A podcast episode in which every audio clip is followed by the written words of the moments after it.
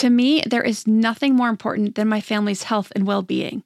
We all know the quality of the air in our home is important. But did you know indoor air quality can be up to 100 times dirtier than outdoor air? I've got to tell you about Puro Air. In 30 minutes, this device will remove allergens, dust, smoke, dander, and gases from the room. Puro Air uses a stronger filter called a HEPA 14 that filters pollutants at a microscopic level and is backed by scientists from Harvard and MIT. In laboratory studies, users saw noticeably cleaner air in just 30 minutes. When it comes to babies and children, there's nothing worse than dealing with a cranky baby or child who can't sleep because of congestion. Air purifiers can help reduce congestion and improve immune system function to fight those winter colds and flus. I use my Puro Air purifiers to clean the air in my home, especially in our bedrooms while we sleep. It has a quiet, relaxing hum and cleans the air from pet dander, allergens, viruses, dust, mold, odors, and contaminants. It has four levels low, medium, high, and sleep and four different timer options so you can customize it to your home and your needs. Check out Puro Air at getpuroair.com. That's G E T P U R O A I R dot com. Puro Air is the only air filter that uses a HEPA 14 filter.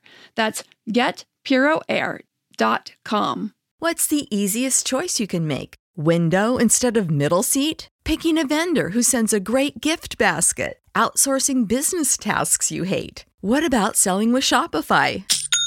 Whether you're selling a little or a lot, Shopify helps you do your thing, however you cha-ching. Shopify is the global commerce platform that helps you sell at every stage of your business. From the launch your online shop stage to the first real life store stage, all the way to the did we just hit a million orders stage. Shopify's there to help you grow. Whether you're selling scented soap or offering outdoor outfits, Shopify helps you sell. Wherever and whatever you're selling, Shopify's got you covered. Sign up for a $1 per month trial period at shopify.com slash try. Go to shopify.com slash try now to grow your business, no matter what stage you're in. Shopify.com slash try. Hello, everyone, and welcome to the Your Village podcast, Parenting Beyond Discipline, the place to learn about all things parenting and get your questions answered. I'm your host, Erin Royer. This week, I'm going to talk about aggression in kids from toddlerhood through the elementary school years. What is normal, what is not, and some ideas on ways to handle aggressive behavior when you see it. But first, I learned an interesting statistic just the other day that I thought would be good to share since Valentine's Day just passed. And that is a full 70% of parents of kids under two go out on a date at most once a month. Now, I don't think once a month sounds that terrible. I mean, once every couple of weeks would be nice, but once a month isn't bad. But for any parents like my husband and myself, with really no family support around, once a month is pretty good. But I remember going six months or more without any time out together. So if you are like we were, and it's months between dates and some much needed alone time, or if you're a single parent, you need some time out with friends or to pamper yourself even more than dual parent households. So I'm here to urge you all to make it a priority soon and take some time away. Get a sitter, get a friend to swap sitting duties. If you have a local relative, take them up on their offer and get some time away together or away with your friends. You deserve it. Okay, so back to the main topic this week kids and aggression. I get parents asking questions about this a lot and how to handle it, so I thought it would be a good topic to cover. When it comes to aggressive behavior, aggression in toddlerhood is very normal. One year, even a little younger, up through four and even five, grabbing toys, hitting, biting, kicking, and or pinching. This doesn't mean it's acceptable. It just means that it is a normal way of behaving and of trying to get their needs met. After I give a little more background on aggressive behavior in kids, then I'll share what you can do when you see it to teach better ways of interacting. So, as I said, this physical aggressive behavior is normal up to and including age four and even into five, because kids this age do not yet have the tools to resolve conflict in more mature ways. There are many reasons for this. First, their logical brains are still developing, so they're more reactionary. If you've taken the tantrums class on the website at yourvillageonline.com, then you already know about this brain development piece I'm about to share. There are two parts to the brain the limbic brain, or primitive part of our brain, and the neocortex, the logical, more developed part of the brain. The limbic brain is the part in charge of things like the fight or flight and other survival related instincts. The neocortex holds such functions as language, problem solving, goals, planning, and the like. Toddlers' neocortex is in the very early stages of development, and so they don't have nearly as much in the way of a logical brain function to draw on as adults or even older children, and so they react using their limbic brain. And this is why you see grabbing, hitting, and these types of behaviors often in this stage, including the reactionary tantrums. In the same vein, related to the development of the neocortex, the language center of the brain in the neocortex is just starting to come on board, and therefore they do not have the words and language skills that are needed to resolve conflict. As an interesting note, the neocortex does not finish developing until around age 25. The last pieces to fully develop have to do with problem solving, planning, goal setting, what we call executive function. So, this is why, while teens can look physically like adults, they really are not, and why they may do things and make decisions that completely baffle adults at times. But back to toddlers and their physical aggression. The last important piece to understand is that empathy, the ability to put ourselves in another's place, only begins developing at around age three and isn't complete until age nine. These early years toddler and preschool years from one and a half through four, there is a lot of social emotional development going on. It is the foundation for their future growth as students and people. It needs to be in place before they can move on to being good citizens and students. This is why all child development experts are very set against the academic based preschools, not against kids learning academic concepts, but the sitting for learning, listening to lectures, filling out worksheets, and memorizing facts. These are the things that the child development experts, like myself, are not on board with. These are the years that kids need to be engaged in creative play. Creative and imaginative play is the best thing for children's development in every area.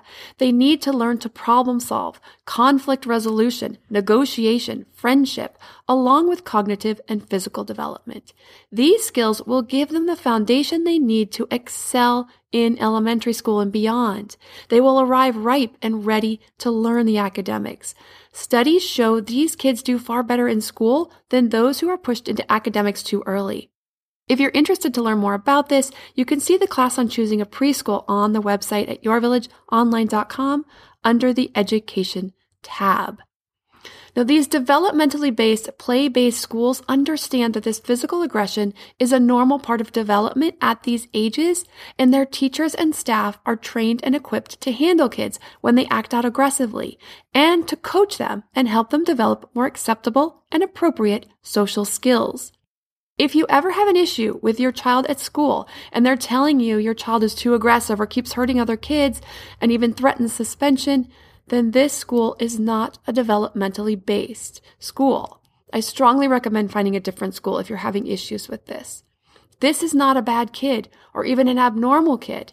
Yes, some kids are more aggressive and physical than others, and those that are can get pointed out as the bad kid in schools that are not equipped to handle this developmentally appropriate behavior. It is helpful if the parent works on the behavior at home to the best of their ability, but if there's no sibling at home or a neighbor friend where the child gets to practice and the parent can coach from home and work on the skills, then there's not a lot parents can do. When it happens at school, it needs to be dealt with at school. And I don't mean by punishment, but by coaching and teaching. There's not much a parent can do when Johnny punched Charlie at school five hours earlier coaching at home or even a consequence won't do much five hours after the fact, especially when kids are so young. They're not going to connect it. What you can do with your child when you see an aggressive incident, he grabs a toy from another child at the park or hits a friend when she's over for a play date. When your child hurts another child by hitting, pinching, kicking, etc., the first thing you want to do is give attention to the victim without going overboard. So here are a couple of examples.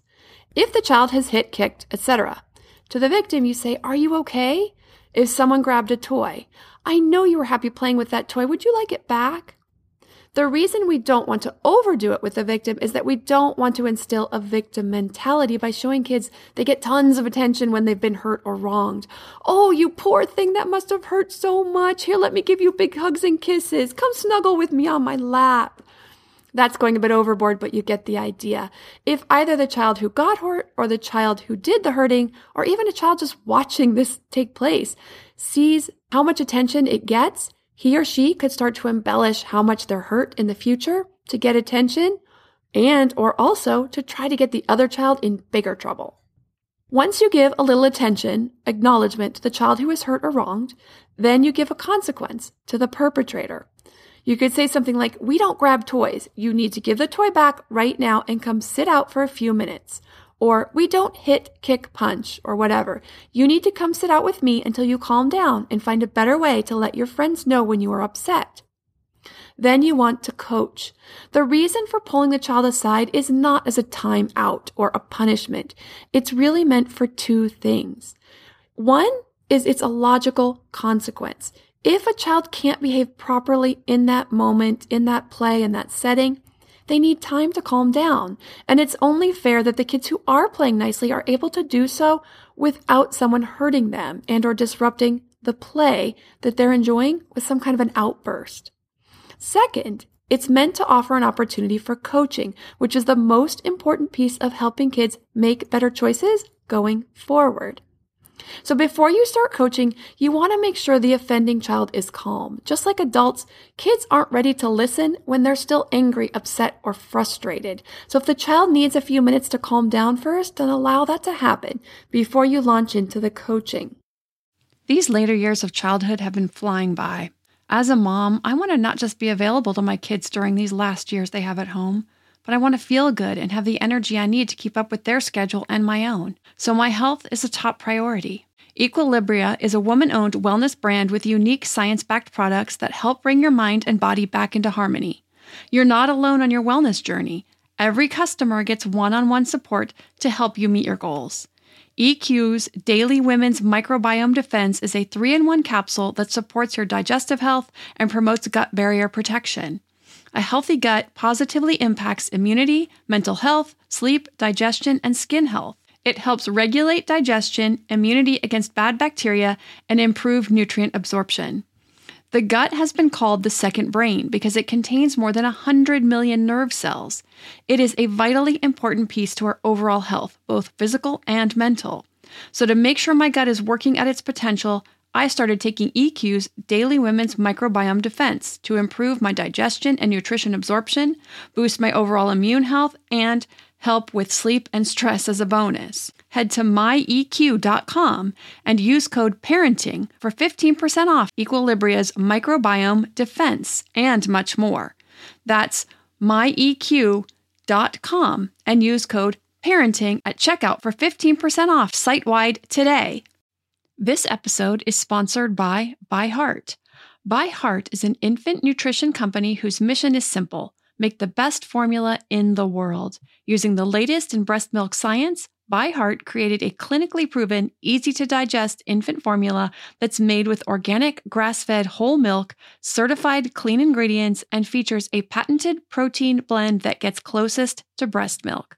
Our blend includes the most abundant protein found in breast milk alpha lac, as well as lactoferrin, the number one protein found in colostrum, along with broken down, partially hydrolyzed proteins. ByHeart is an easy to digest formula. In addition to its patented protein blend, our formula includes prebiotics and an 80 20 whey to casein ratio, like in early breast milk, which is tailor made for a newborn's digestive system. ByHeart is the only US made infant formula to use organic, grass fed whole milk, not skim. Curious about ByHeart? Redeem your welcome offer at byheart.com slash podcast with the code parenting for a limited time. Additional terms and conditions apply. Now, coaching a child through an incident has several steps. First is getting the child's perspective on what happened. This allows the child to feel heard and then be ready to listen. Next, Ask the child what he or she did that was not the best choice. So let's say your toddler grabbed a toy from another child in the sandbox and the initial conversation went like this. What happened just now? I really wanted the truck. He was taking a long time. I asked for a turn and he said no. Then you would ask, so then what did you do when he said no? And many times kids will just say, I don't know, because they don't want to admit to grabbing when they know it wasn't the best choice. Try to get your child to divulge the information if you can, but without pushing too hard. So you could say something like, When you wanted the truck and he said no, what did you do to try to get it from him? If your child still won't admit to grabbing, you can say it for him or her. If he does admit to the grabbing, give positive recognition. Thank you for telling me the truth. That's very important. Or for children who are old enough to understand, you could say, Thank you for taking responsibility. That's very important. The next step in coaching is to coach the child on what the other child may have felt. This helps to build and develop the empathy piece. Empathy is the ability to understand another's feelings. It's just starting to develop around age three and isn't complete until nine. So be patient with this process.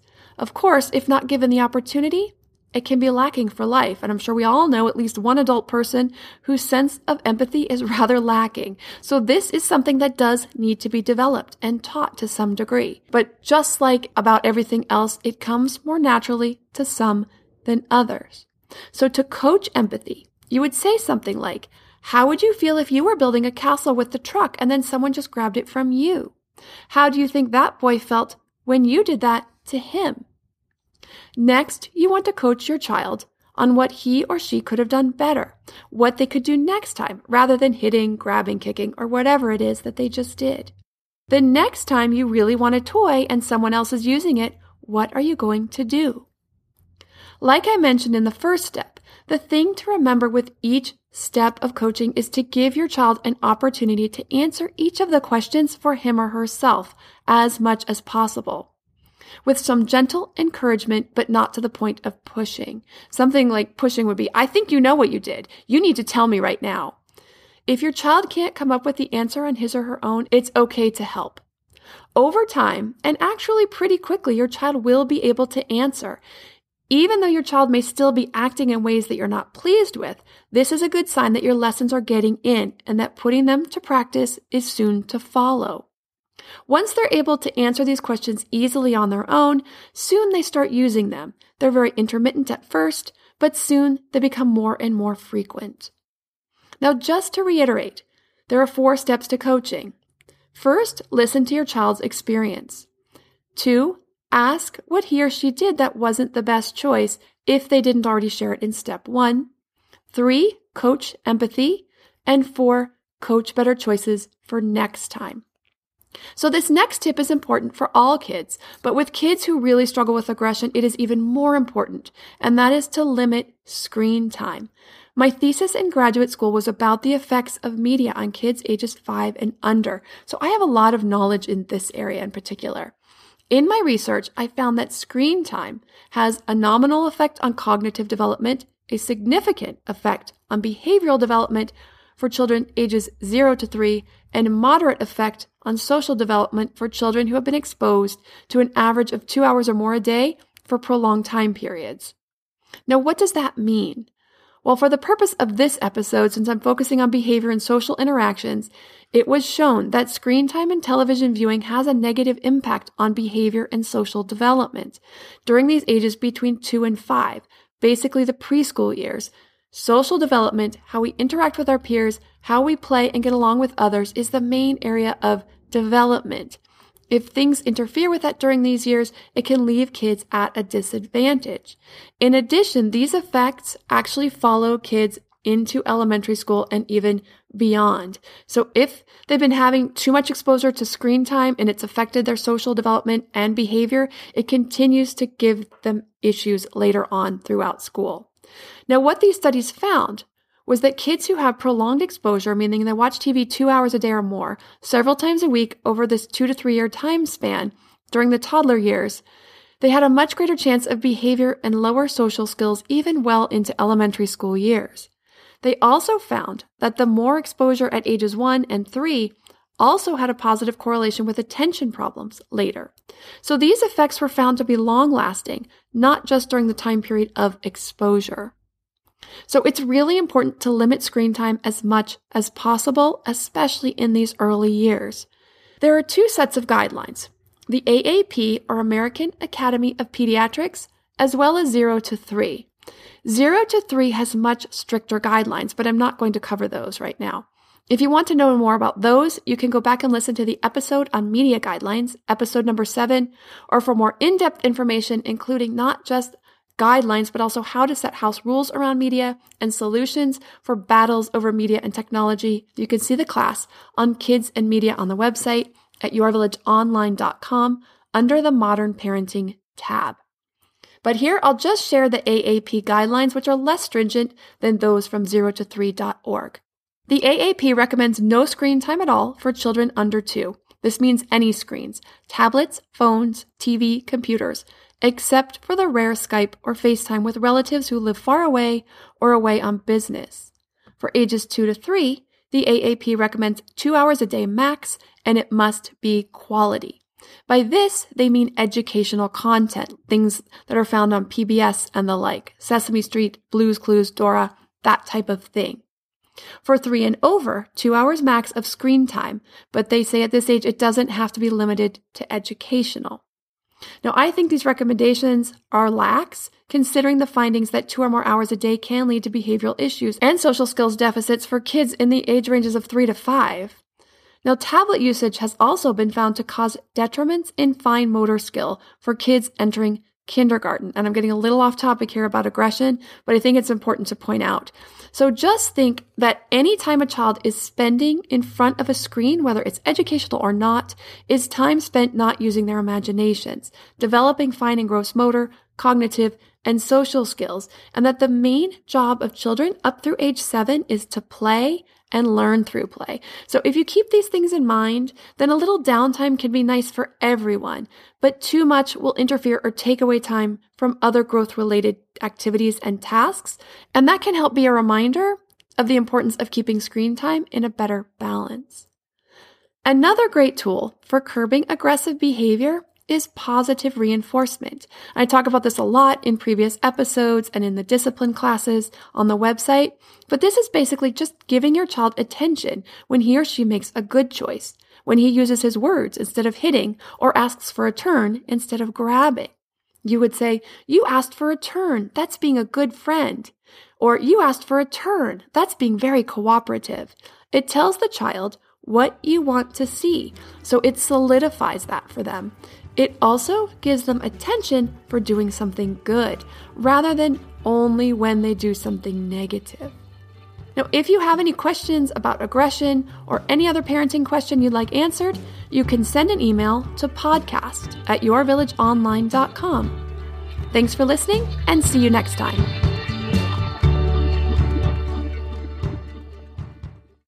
When you need mealtime inspiration, it's worth shopping Kroger, where you'll find over 30,000 mouthwatering choices that excite your inner foodie. And no matter what tasty choice you make, you'll enjoy our everyday low prices, plus extra ways to save, like digital coupons worth over $600 each week. You can also save up to $1 off per gallon at the pump with fuel points. More savings and more inspiring flavors make shopping Kroger worth it every time. Kroger, fresh for everyone. Fuel restrictions apply. Save big on brunch for mom, all in the Kroger app. Get 16 ounce packs of flavorful Angus 90% lean ground sirloin for $4.99 each with a digital coupon. Then buy two get two free on 12 packs of delicious Coca Cola, Pepsi, or 7UP, all with your card. Shop these deals at your local Kroger today or tap the screen now to download the Kroger app to save big today. Kroger, fresh for everyone. Prices and product availability subject to change. Restrictions apply. See site for details.